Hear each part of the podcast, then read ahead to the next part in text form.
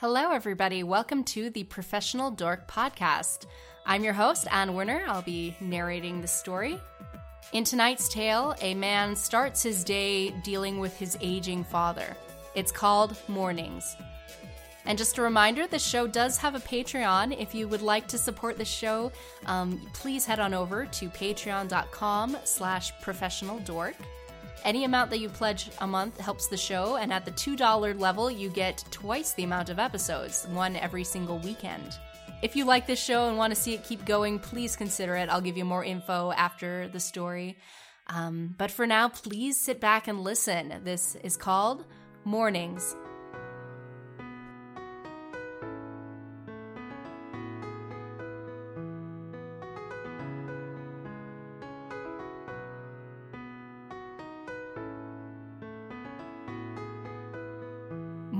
Were meant for sleeping in, at least in Oliver's opinion. He wasn't particularly extreme in his hatred of early mornings, nor was he a night owl, but those blissful moments between sleep and wakefulness, in a soft bed with golden light streaming through the window, head full of peaceful thoughts and hope, those were moments to be treasured. And he enjoyed them so rarely since the rest of the world didn't respect such an observance and often scheduled shifts before dawn or pulled him out for late night activities, making such natural morning reveries impossible. And Oliver always thought it was odd, since by all accounts, the rest of the world agreed that sleeping in was a beautiful thing. But despite being in universal agreement, the world always conspired to take these moments away from him. Today, it came in the form of his elderly father. Wake up, Oliver, Oliver grimaced and tried to ignore his father, but the man leaned over and started shaking his shoulder. I know you're not really asleep. Close enough, Oliver muttered, but obediently rolled over to face his father. What do you need, Dad? I can't find my glasses. Oliver groaned and buried his face back into the mattress. And yet you found me just fine. Well, you're significantly larger, especially lately. What's that supposed to mean? Just a suggestion. The body is the temple of the soul, not just the vessel. Oliver tried to give his father the evil eye while also snuggling back into his bed. Well, maybe I like having some extra large rooms in my temple. Please help me find my glasses. I'm useless without them the old man pleaded, then paused. Don't say it. But you walked right into it. And now I'm walking out. I'm still the adult here. That is a question of semantics. Oliver finally gave up and eased himself out of the bed. At 30 years old, Oliver was certainly considered an adult, and while his elderly father also met the age requirement, his independence had fallen somewhat from that expected of an adult. For that reason, Oliver had moved into the apartment to help with the chores and keep an eye on things, and more often than not, track down wayward glasses. Do you remember where you left them? His dad stamped his foot, impatient.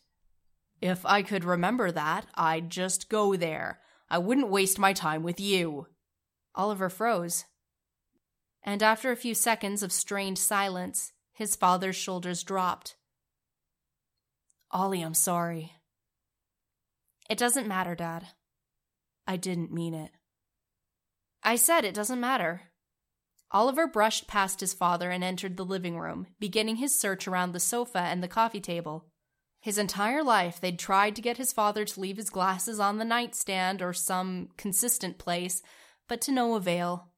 With age came forgetfulness, and the poor glasses sometimes went on lengthy journeys before being returned to their owner. Oliver didn't know exactly how that happened.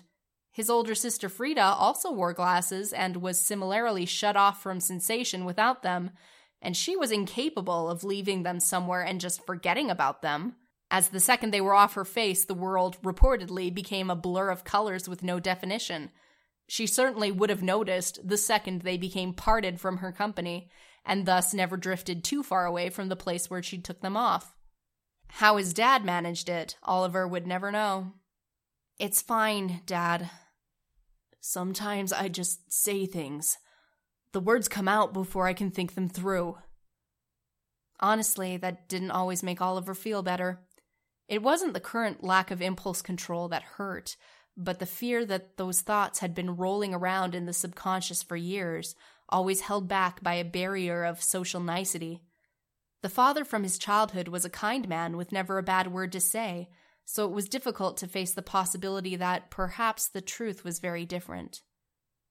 It's fine. I don't care, he told his dad, which was such a horrible lie. If there was anyone who cared and relied more on people's perceptions of him, it was Oliver. He knew he shouldn't base his self worth on things like that, but he'd always struggled with the fear of being unwanted or not good enough.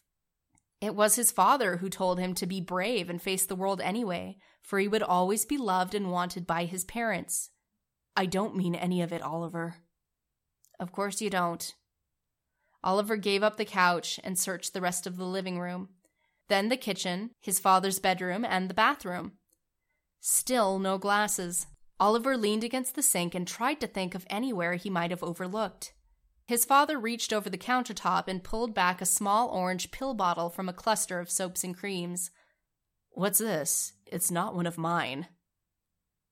Oliver winced when he saw it. Looked like forgetfulness and misplacing things ran in the family. It's mine, he said, and pocketed the prescription. When his father continued to look expectant, Oliver managed a shrug. Work has been stressful lately. As good an explanation as any. His father maintained his stare, and Oliver tried not to wilt. Can I do anything to help? The man finally tried, and Oliver looked away. No.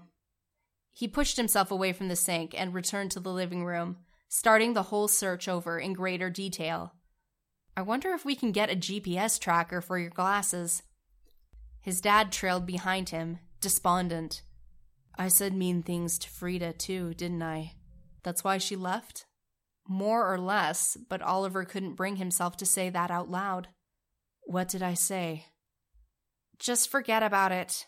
You will in a bit anyway, he almost added, but managed to hold his tongue. It was a long time ago. And Xander? Did I drive him out too? No, Zan. Zan had some problems. It was too early in the morning to get into his brother's life choices. It was nothing you did. In fact, staying away was probably the most thoughtful thing his older brother had done in years. As much as Oliver could have used some support, if Xander were around to beg for money and give depressed, drunken monologues at 3 a.m., Oliver would have collapsed under the pressure. The family was too small and fractured to handle two lives in turmoil. Two and a half, if you counted Oliver. But still, he did miss Zan from time to time. When he wasn't stoned off his face, his brother knew how to make him laugh like no one else could. When they were kids, Zan used to take him down the street to buy snacks and shoot basketballs, and it was the only time Oliver found sports remotely fun. Zan made life fun. Frida made life orderly, and Oliver just tried to stay afloat. Behind him, his dad was still talking. Is mom with Xander? Oliver turned around, a little surprised, though he knew he shouldn't be. Mom's dead. It's been a while now. Oh, that's right. I remember. Oliver wondered if he really did. Good. I didn't hurt her, too.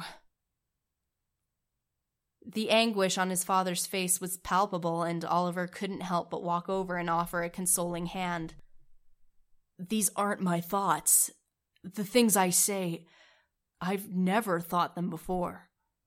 Oliver wanted to believe that.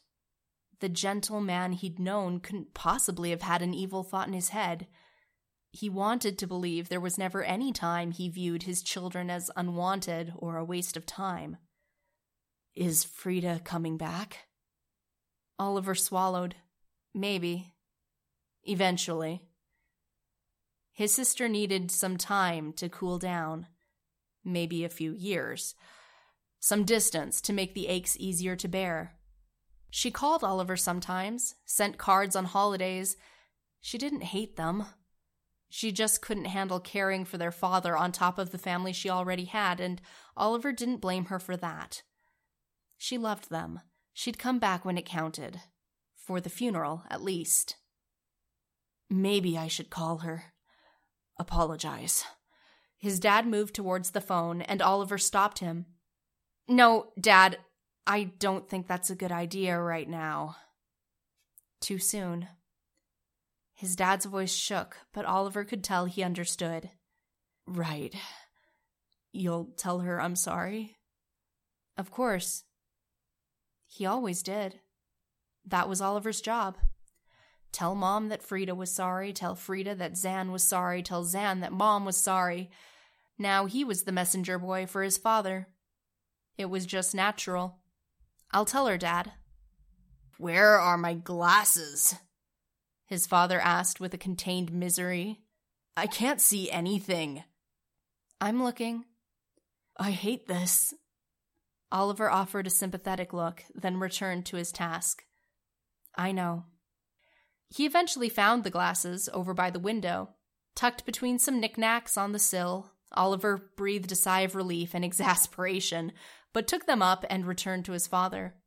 The man was standing in front of one of the walls, gazing blankly at a row of paintings and family pictures. These are stupid. Why do we have them? What do you mean? Oliver asked, glasses still in his palm as he looked over the images. A landscape painting that Frida had made in 10th grade, a photo of their family in front of the beach, the last vacation they had all taken together photos of himself, Xander, and Frida as children, their parents on their anniversary, he and Xander hugging their nephews, his father sitting for a portrait with all his children and grandchildren. So many wonderful memories. What's wrong with them? These are our family photos. They're stupid. I, I can't see them. His father knocked one of the frames askew with his hand, and Oliver quickly stepped in front of him. Try putting on your glasses, but his father turned away and continued down the wall, lightly smacking it in his agitation. They're just big blurs, people who don't even matter anymore. And he fumbled around for the nearest picture and lifted it off its hook.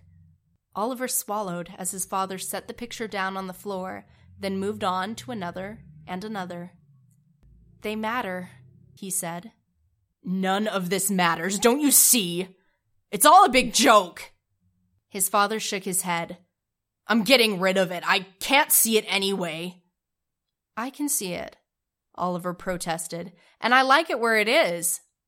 Well, it's not your house, his father roared. It's mine. And we're roommates now. Don't I get some say? I don't want you here. Oliver felt as though ice water had been poured down his spine my house, my walls, and I don't want pictures I can't see. He took another picture down. I don't want to see these people. When Oliver tried to step forward, the man turned and glared. Get out. Oliver swallowed. I can't do that, Dad. What, can't find the door? His father snarled. I hate having you here. I wish you'd never come. Get out! It was just age, illness, that made him say these things. Things were changing inside the old man's brain. This wasn't the man he'd depended on for so long. Why are you still here? Sometimes Oliver wasn't sure. Frida always ended her phone calls with the suggestion that he should leave. Let their father receive care from some medical professional who wouldn't take these outbursts personally who wouldn't have a loving childhood with the man to be systematically dismantled. But Oliver never left. After all, he was broken and dependent and stressed out, and there was a prescription bottle in his pocket that said so. Here's your glasses, he said quietly, and placed them into his father's trembling hands. I'm going back to bed. He turned on his heel and felt his father step after him.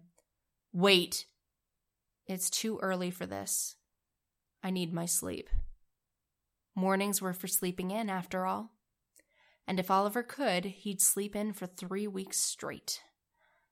He got back into bed and tried to summon dreams of happier times. And it worked, sort of. He remembered being little, falling asleep on the couch during a movie, with his father's hand ruffling through his hair. He'd never felt more centered or comfortable in the world. Those were better days when Oliver wasn't a waste of time, not something to annoy and nag and be ordered to leave the house. And his dad was kind, strong, and eternal, not shaken by illness or the slow deterioration of time. Mortality wasn't on the horizon, nor the possibility of watching everything they loved slowly disappear. When he woke up, that familiar hand was still brushing through his hair, though the setting had changed. His father sat on the edge of the bed, lovingly guiding the long fringe back behind Oliver's ears. There was no telling how long the man had been there. Good morning, Morning, Oliver murmured back. I'm sorry about earlier. It's fine. Oliver sat up, and the hand in his hair retracted. He just needed to learn not to take things so personally. He'd always took things too literally, too close to heart. He was too sensitive, everyone always said so. Except his father. It's not. I love having you here. I love you. This earnestness was the same he'd always known, that quiet sincerity that told Oliver it didn't matter what murky feelings the world evoked in him, because there was a man at home who was bright and pure and constant. He was wanted, he was loved and special, and they would see each other through. They could figure out anything. You are the greatest joy in my life. Oliver wasn't scared of his father dying. That was part of life. That was inevitable. He wasn't afraid of the grief and the loneliness that would follow. But he was afraid, deathly afraid, that if things continued like they were, he'd lose faith in all these beautiful words he'd grown up on. He couldn't afford to lose faith in this man. And he also couldn't leave him alone, not after all the years that Oliver had never been left alone. I love you too, Dad. His father smiled, but it was a sad one. He adjusted his glasses and spoke. What I hate is that you're seeing me at my weakest. That all I do is hurt you. It's not your fault. Not really.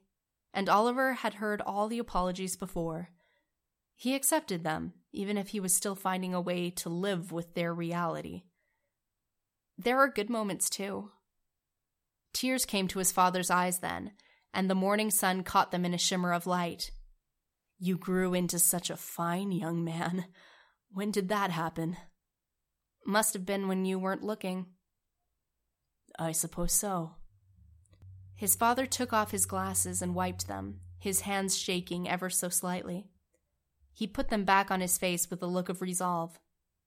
I'll just have to keep my eye on you, so I don't miss anything else.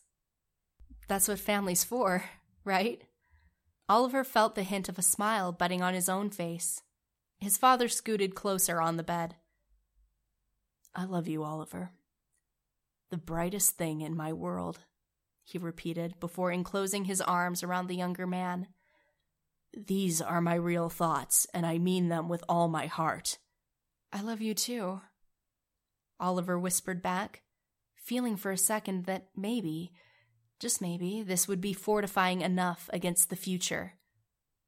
His father held him all the tighter. I don't want to keep hurting all of you. We'll figure it out, Oliver promised back in a whisper. After a minute more of the replenishing embrace, he reluctantly pulled back. You didn't get rid of the pictures, did you? His father raised an eyebrow. On the wall, because even if this arrangement, me living here, doesn't work out, that was real. All those memories, they really happened, and I don't want them to just disappear. They won't, Ollie. They won't. His father reassured. I put them back. They'll stay where they are. As long as you want them there. Forever. Nothing lasted forever. This Oliver knew. It was being proven to him every day. All things came to their slow, eventual end. But some things had to last. Otherwise, what was the point of their existence? If Oliver and his father aimed for that unattainable target, maybe their arrows would still fly far enough to carry them through. All right, forever, his father agreed. You're a good boy, Ollie. I'm a very lucky man. Well, I know no one else is so good at finding your stupid glasses. He poked his father in the stomach and was met with a startled, grateful disbelief. This is true, the man murmured. I'm very blessed indeed. He cupped a hand behind Oliver's neck and drew him close, placing a kiss on his son's forehead. We will figure this out. Oliver settled his head on his father's shoulder and enjoyed the silence that followed. It was later in the morning, but the sun still had a bit of its early golden radiance to trickle in the room, and in their apartment at least, the tranquil peace reigned supreme. Mornings really were something beautiful, something to be treasured. And in Oliver's opinion, worth waking up for.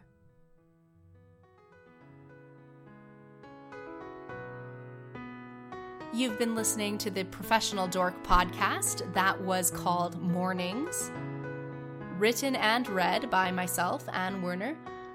If you enjoyed this story or this podcast in general, please let me know. You can leave a review in iTunes or a rating, or you can visit patreon.com slash professional dork and leave a comment or click that little heart button to let me know that you liked it. Um, that's P-A-T-R-E-O-N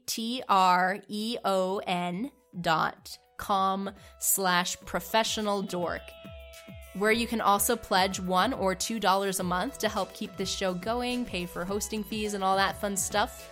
There's a couple fun rewards, some involving my other podcasts, um, and $2 a month gets you twice the amount of episodes for this podcast. So, twice the amount of stories, one every single week. I hope you'll consider pledging, but even if you don't, thank you so much for listening. Um, it's time to sign off now, but I hope we'll meet again.